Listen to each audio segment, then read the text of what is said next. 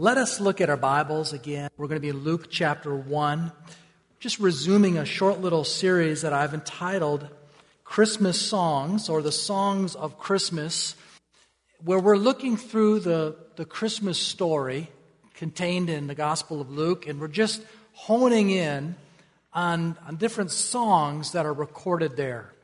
Last week we looked at Zechariah's song. And this week, I'd like to look at probably a familiar one to you, and that is Mary's song in Luke chapter 1, beginning in verse 46. And I'll read through that song. And Mary said, My soul magnifies the Lord, and my spirit rejoices in God, my Savior. For he has looked on the humble estate of his servant. For behold, from now on, all generations will call me blessed. For he who is mighty has done great things for me, and holy is his name. And his mercy is for those who fear him from generation to generation. He has shown strength with his arm. He has scattered the proud in the thoughts of their hearts. He has brought down the mighty from their thrones and exalted those of humble estate. He has filled the hungry with good things, and the rich he has sent away empty. He has helped his servant Israel in remembrance of his mercy, as he spoke to our fathers, to Abraham, and to his offspring forever. Father, I pray that you would help us now to understand what you're saying to us, and may we be drawn to how uh, you have worked in this young, young lady's life. In Jesus' name, amen. I want to begin this morning by doing a little trivia. I want to read to you some s- titles of some songs that I think are old enough, uh, not during my generation, but maybe my parents' generation, or maybe you've been familiar with either on a commercial or a, a movie tune. And I want to l- read this list to you, and then you tell me what they all have in common. Hound dog. You know, you ain't nothing but a hound dog. That'll be the day. Summertime Blues. Will You Love Me Tomorrow? Or an old Stevie Wonder, Uptight. Everything is all right. What do these songs have in common? They were all written by teenagers. And in our song that we just read this morning, under the inspiration of the Holy Spirit, we have the privilege of looking over the shoulder of a song that was written by another teenager, Mary, the mother of Jesus. If you will look through history, you will see that there are many teenagers that have made their mark. Joan of Arc at age 13 had no military experience, but she helped lead the French army in a major victory over the English in the Hundred Years' War. In 1958, a 15 year old named Bobby Fischer became the youngest chess player in the history to be named Grand Master, the highest title possible. The Braille language for the blind was developed by Louis Braille in 1824 when he was just 15 years old. And in 1951, a 16 year old named Barbara Johns initiated a student strike over substandard facilities at a segregated school in Farmville, Virginia. And her case would be combined with four other cases that would be known as Brown versus the Board of Education and used as evidence that segregated schools are unconstitutional. How about Mary Shelley? As an 18 year old girl, she wrote the classic work Frankenstein. And in 2014, at age 17, Malala Yousafzai became the youngest recipient of the Nobel Peace Prize. This young activist from Pakistan had become famous for speaking out against the Taliban and encouraging young girls to pursue an education. And of all these teenagers that made their mark, I think we could argue that God selected this little peasant girl to make a more significant mark than them all. This message today is entitled Mary's Song, A Teenager's Legacy. I hope it's a word to our young people today as a word of encouragement that God can use you to change history, to change the history of your family, to change history of the community. And isn't it true, loved ones, that it is often our youth that are the risk takers within a church? They are the one that are out rock climbing. They are the one that are out riding roller coasters. They are the one at winter camp that'll be taking a tube, shooting it down a hill and onto a frozen lake. They are the one that will be throwing axes into trees. They are the ones that will be going on a mission trip, likely sharing the gospel, serving, and oftentimes outdoing even us established adults. It is our youth. And we see it here in Mary's life as well, that God is going to use this 13, 14, 15, 16, 17 year old to impact human history. Paul, thinking of this, how youth can be used in the church, wrote to a young minister named Timothy and he said, Let no one despise you for your youth, but set the believers an example in speech, in conduct, in love, in faith, in purity. Young people, you can actually set an example for the old people. Now, when we look here at this song, I think what we will find through these 10 different verses, Bible teachers have said that there are 12 different references to the Old Testament. Now, think about that 10 verses, 12 references.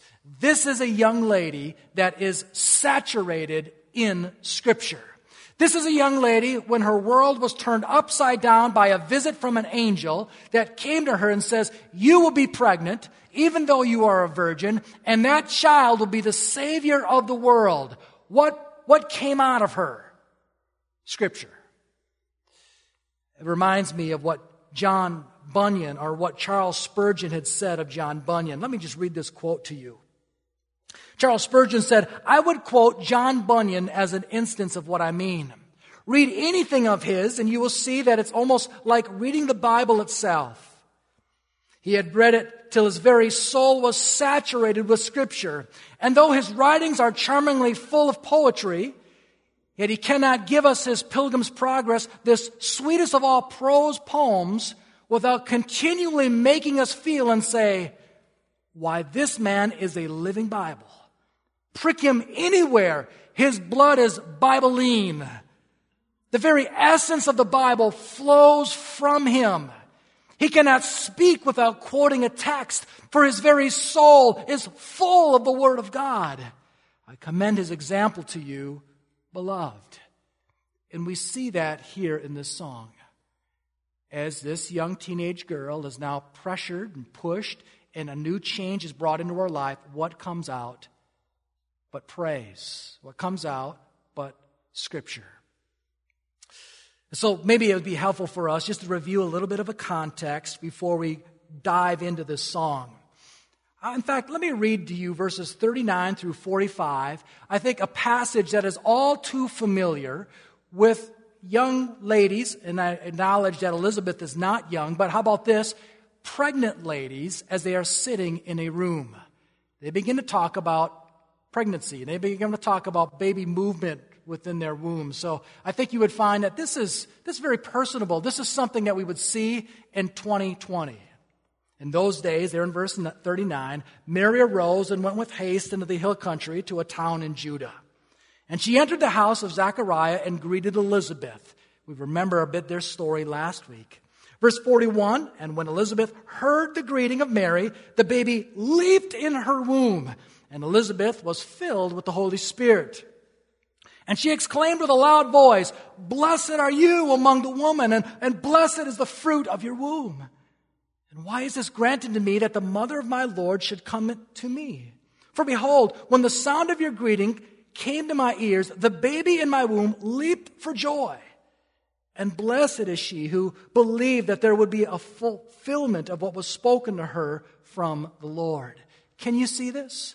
I mean, have you been there? Maybe you were pregnant, or maybe your wife was pregnant, and, and they're talking about, hey, was that an elbow? Was that a knee that just moved there? Now, what I'm about to share with you is not under the inspiration of the Spirit, but it's just from experience as a father of five boys. One is which uh, wife has been pregnant five times. If you're a young man and your wife gets pregnant and she happens to be in the company of other young ladies and they start talking like this, my advice to you is to leave the room immediately. this conversation is not fit for a man's ears. In fact, I would say go down and check the furnace, check the filter there in the furnace, and, and, and if not, if you've done that already, maybe you want to grab a box of nails and sharpen the end of them to make sure that they're ready to be pounded. Or maybe you would go out to the garage. And you say, Chad, my, my, my garage is already clean. Clean it again. I mean, this is just not conversation that is normally fit for men to hear. But it is something that we see here in this passage that we can relate to, isn't it? And it is from this, then, that Mary breaks out into this song. So let us review this song together there in your outline. I've got four different things that I think we can say about this. Number one is there is a joy filled worship. We see here in verse 46, and Mary said, My soul magnifies the Lord, and my spirit rejoices in God, my Savior. Now there is such thing in the Old Testament and the New Testament and even today of something called false worship. Where it is possible with your mouth and with your mind to say, I am worshiping, but your heart to be far from God. But that is not what we see here in Mary. When her world is turned upside down, it says, My soul magnifies, my spirit rejoices. The word soul and spirit refer to who she truly is on the inside. If, if you would just permit me some, some liberty here, this young teenager does not go through the highs and lows of winter camp and summer camp and mission trips and Sabbath and Wednesdays. And, and when she gets around to these events, then she has the spiritual high, and then a few days later she plummets to the lows. What we see here in Mary is a worshiper. It's, it's who she is. She is possessed by joy. You see it there. Verse 47 My spirit rejoices in God, my Savior. Now, the scripture teaches us that if we have joy, that that is a gift from God. It is not something that we aspire to or work at, but God grants that to us.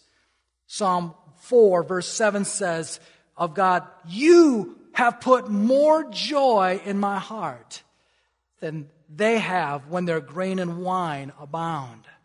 Or Psalm 16:11, you make known the path of life. In your presence there is fullness of joy And your right hand are pleasures forevermore. So here you have a young teenager that when her life was bumped up against, what comes out of her?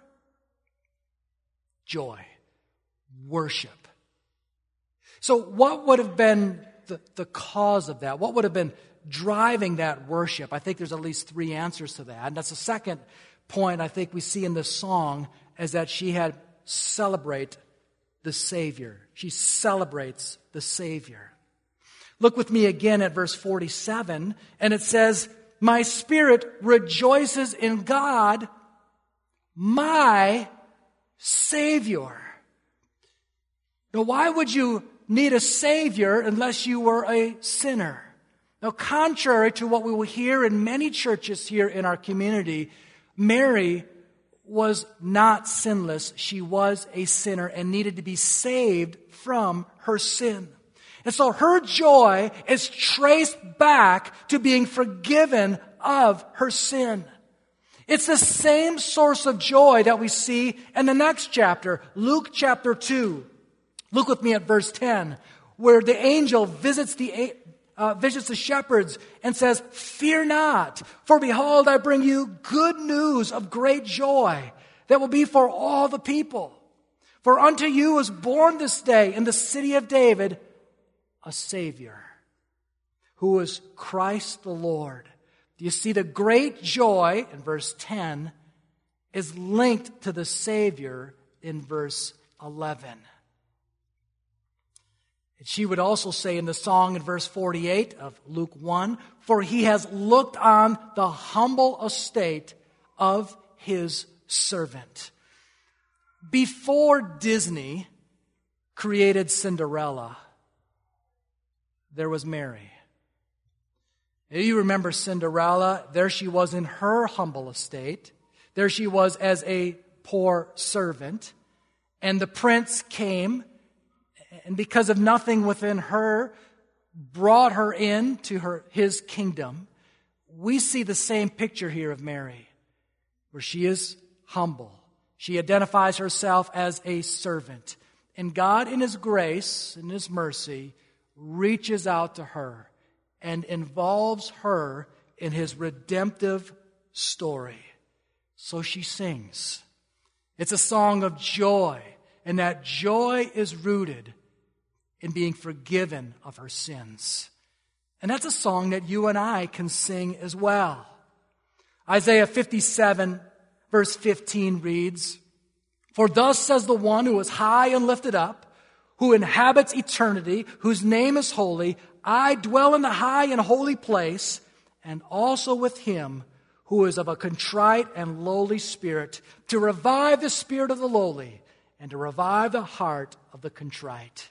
And we see a pattern throughout this song that Mary wrote that God is near to the needy, that God is near to the hungry and to the thirsty. God is near to the humble that acknowledge their need for God. But if you're here this morning saying things in my life are going quite well, I've advanced a bit in my workplace. I no longer have a cubicle. I now have my own office. I now have uh, not an old car, but a, a, later model car. And what I'm really looking to do is just to, to add Jesus to my portfolio. Jesus will not serve you there. Jesus will come to those who are broken, who acknowledge their sin, who are crying out to be forgiven, who acknowledge Jesus died in my place and rose again three days later. So she celebrates the Savior. The third thing I think we see in this song is that she revere God's character. Verse 49 says, For he who was mighty and has done great things for me, and holy is his name. Verse 50, and his mercy is for those who fear him from generation to generation. This young teenager, because of her acknowledgement of who God is, the attributes of God, she experienced joy, consistent joy in her life. One of the attributes she identifies here is that, that God is mighty. How was it that God would identify that he was mighty? Well, taking her a virgin, humble, and allowing her to become pregnant. Do you remember that story from just uh, chapter 1, verse 37? The angel said to her, For nothing will be impossible with God. I don't know if your experience is like mine, but when I was a child, I looked to my dad and just knew that he could do anything. And I can remember a time when I was about five years old. We were on the back porch of his house, and we were gathered together with some other adults, and we were about ready to eat lunch. And one of them, these adults, grabbed an old Heinz glass bottle. This is a, uh, a ketchup bottle that had not been open and was trying to pop the cap off and said, Hey, David, referring to my dad, do you think that you could unscrew this? And I watched this scene. And I watched my dad put his right arm around that, right hand around, and just with a flick, he unlocked it. And now we could have ketchup. And for me, it was like that confirmed it. I knew it. I knew it.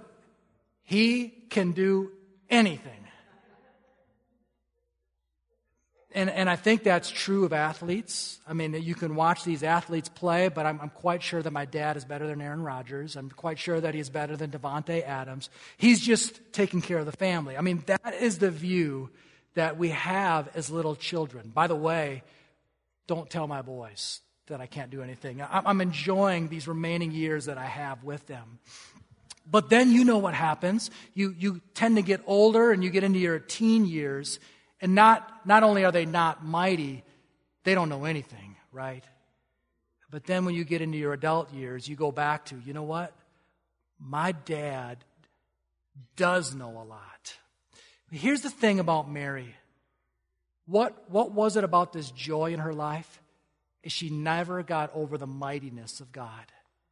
In the same way that maybe a child would look to their dad, my dad could do anything, but he kind of grows out of that. I don't think Mary ever grew out of that with her father, God the Father. And so, yes, there is a joy. So, whatever circumstance, you're going to carry this child, the Savior of the world. Well, I've never been with a man. Doesn't matter. Your God is mightier than anything, anyone else. She believed that. Naturally, there would be a joy in her life. And we see that in other attributes that God disclosed about himself, his holiness there in verse 49, as well as his mercy there in verse 50. So yes, she is singing a song of joy. It's because she's been saved from her sin. It's because she reveres God's character. And then I think we also see here these attributes that she's just drawn to. Again, if you just permit me a little liberty here, if Mary's youth pastor were preaching five ways to have a good week at school, or, or seven things you should look for in your boyfriend, or ten techniques to have a happy life, I don't think Mary would sit there. I think she would say, I want God. I want to hear about God. I don't want this self help stuff. Give me sound theology in who God is. This is a teenager who knew and appreciated the character of God. And this is where her joy came from. Let me just give you a last one, and that is this teenager also grasped God's story. Verses 52 through 55, uh, this young lady could, could trace the steps of where the Savior is in the Old Testament Bible story says there in verse 52, He has brought down the mighty from their thrones and exalted those of humble estate. She could see the patterns throughout Scripture.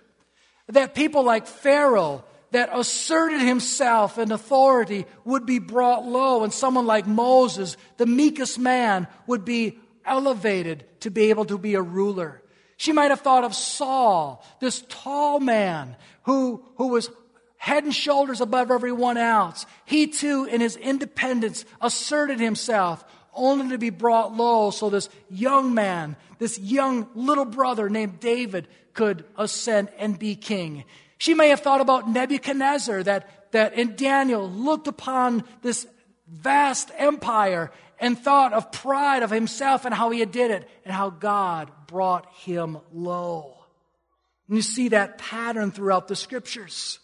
In verse 53, how he has filled the hungry and good things, and the rich he has sent away empty. We see this pattern where God is drawn to the humble and opposes the proud. But in verses 54 and 55, we read, He has helped His servant Israel in remembrance of His mercy, as He spoke to our fathers, to Abraham, and to his offspring forever. She can trace the line of the Savior from the Old Testament up until this very song that she is writing. I'm telling you something, I am impressed with the work of God in this teenager's life. I, am looking at this one and saying she has a sound theology. She has a reverence for the character of God. She acknowledges the sin in her own heart and that she has been saved by grace by God. No wonder she is singing. I guess I'd begin or end where I began with you.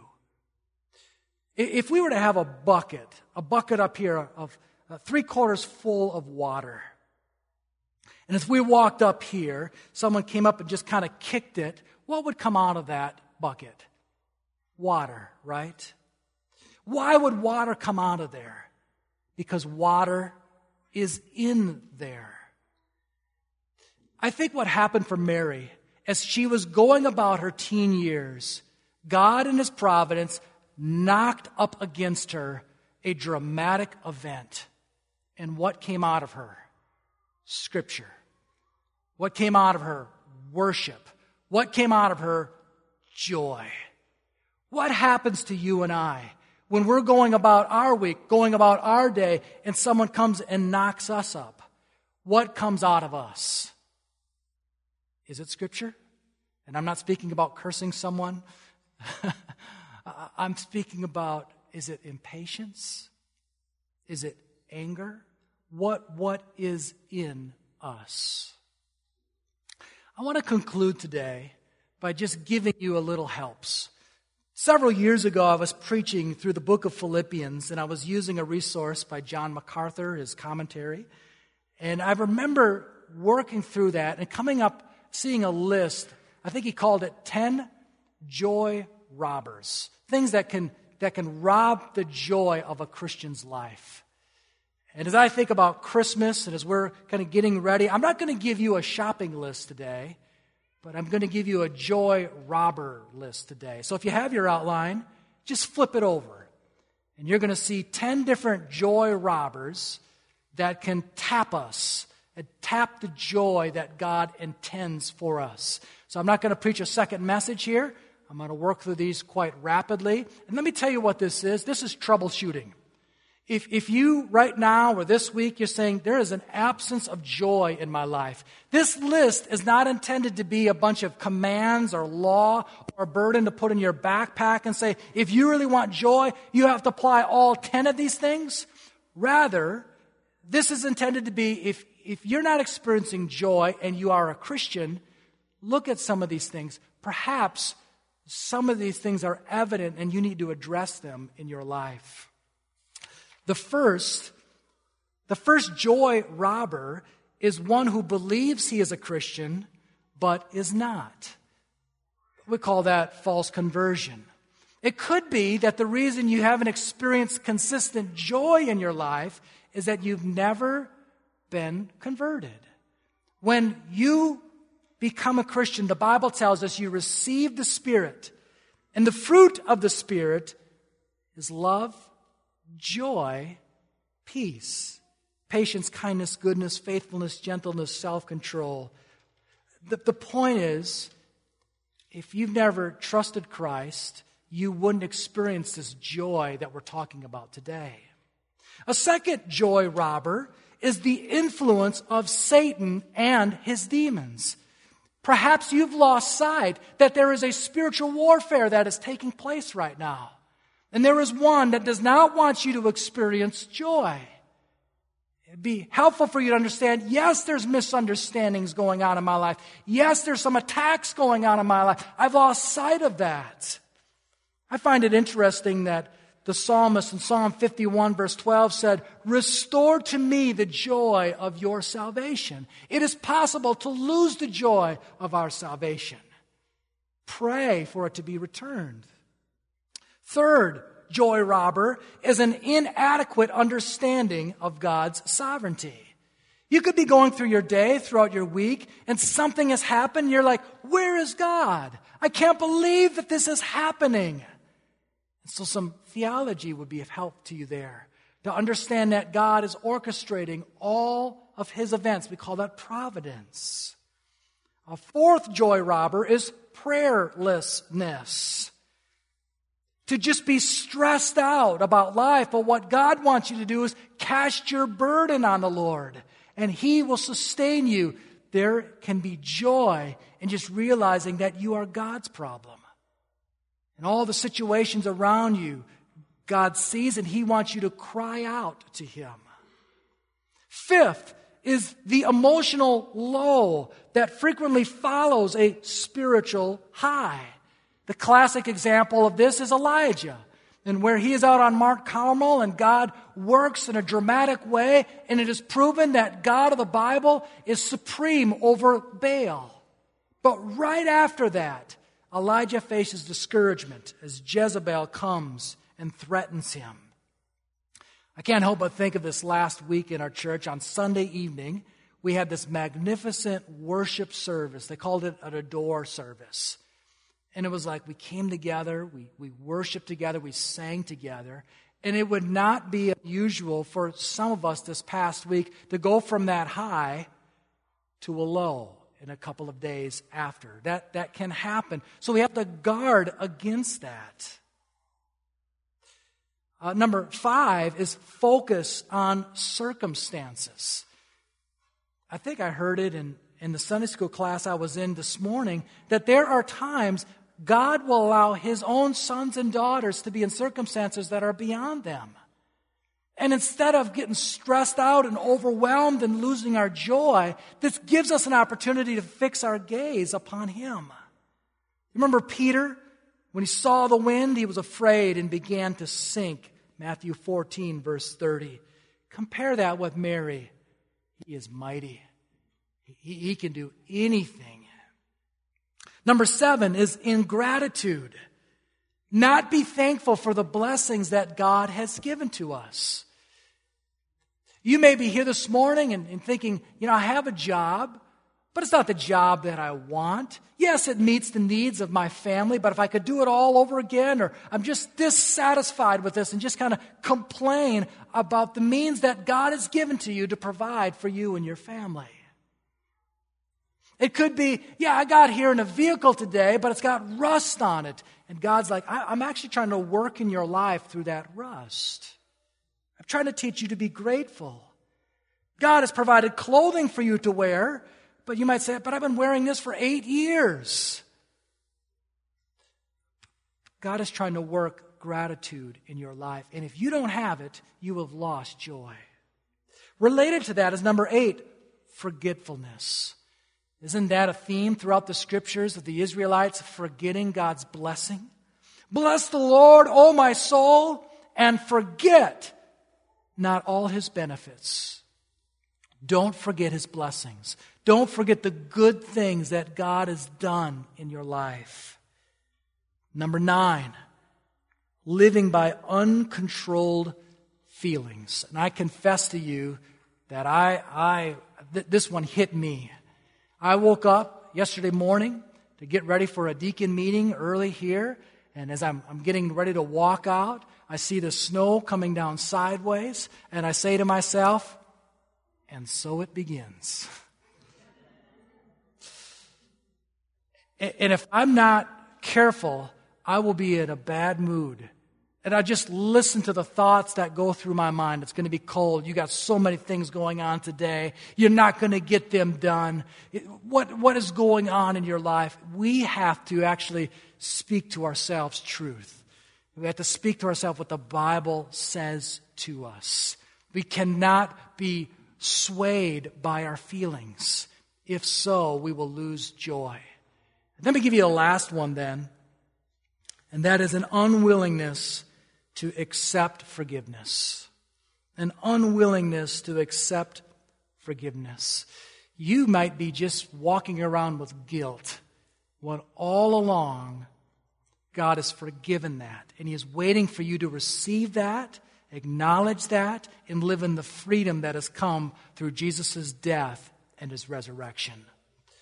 So we look at this song here from Mary, and we see a young lady that by God's grace was living in joy. When her life was bumped up against, scripture came out, joy came out. And perhaps one or a couple of these 10 joy robbers you could investigate today and the days to follow and say, I, I desire that same grace in my life. It is available. Humble yourself. Receive the forgiveness of God. And when your life is bumped up against this afternoon or sometimes this week, may joy come out. Let's pray together. Last week, our Lord, we, we read a song of an old man. And I think we gleaned from Zechariah. This week, we read of a song of a young teenager.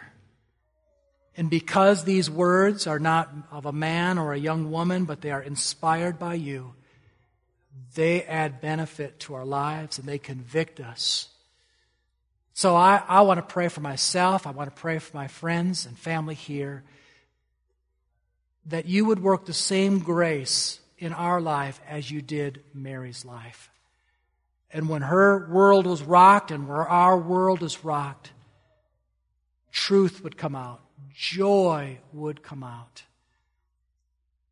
I presume for many of us that is not the case.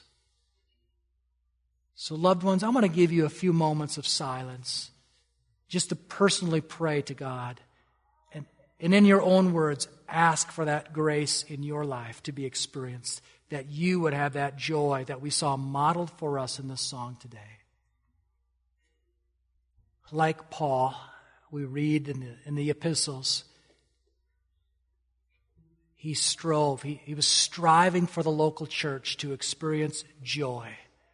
Lord, I, I pray that myself. I pray that our church family would be known for joy, that they would have a, a, a happiness in you that comes from being forgiven of their sins, of going from knowing who you are, of grasping the story of the scriptures and it not being just there on the page, but in their heart.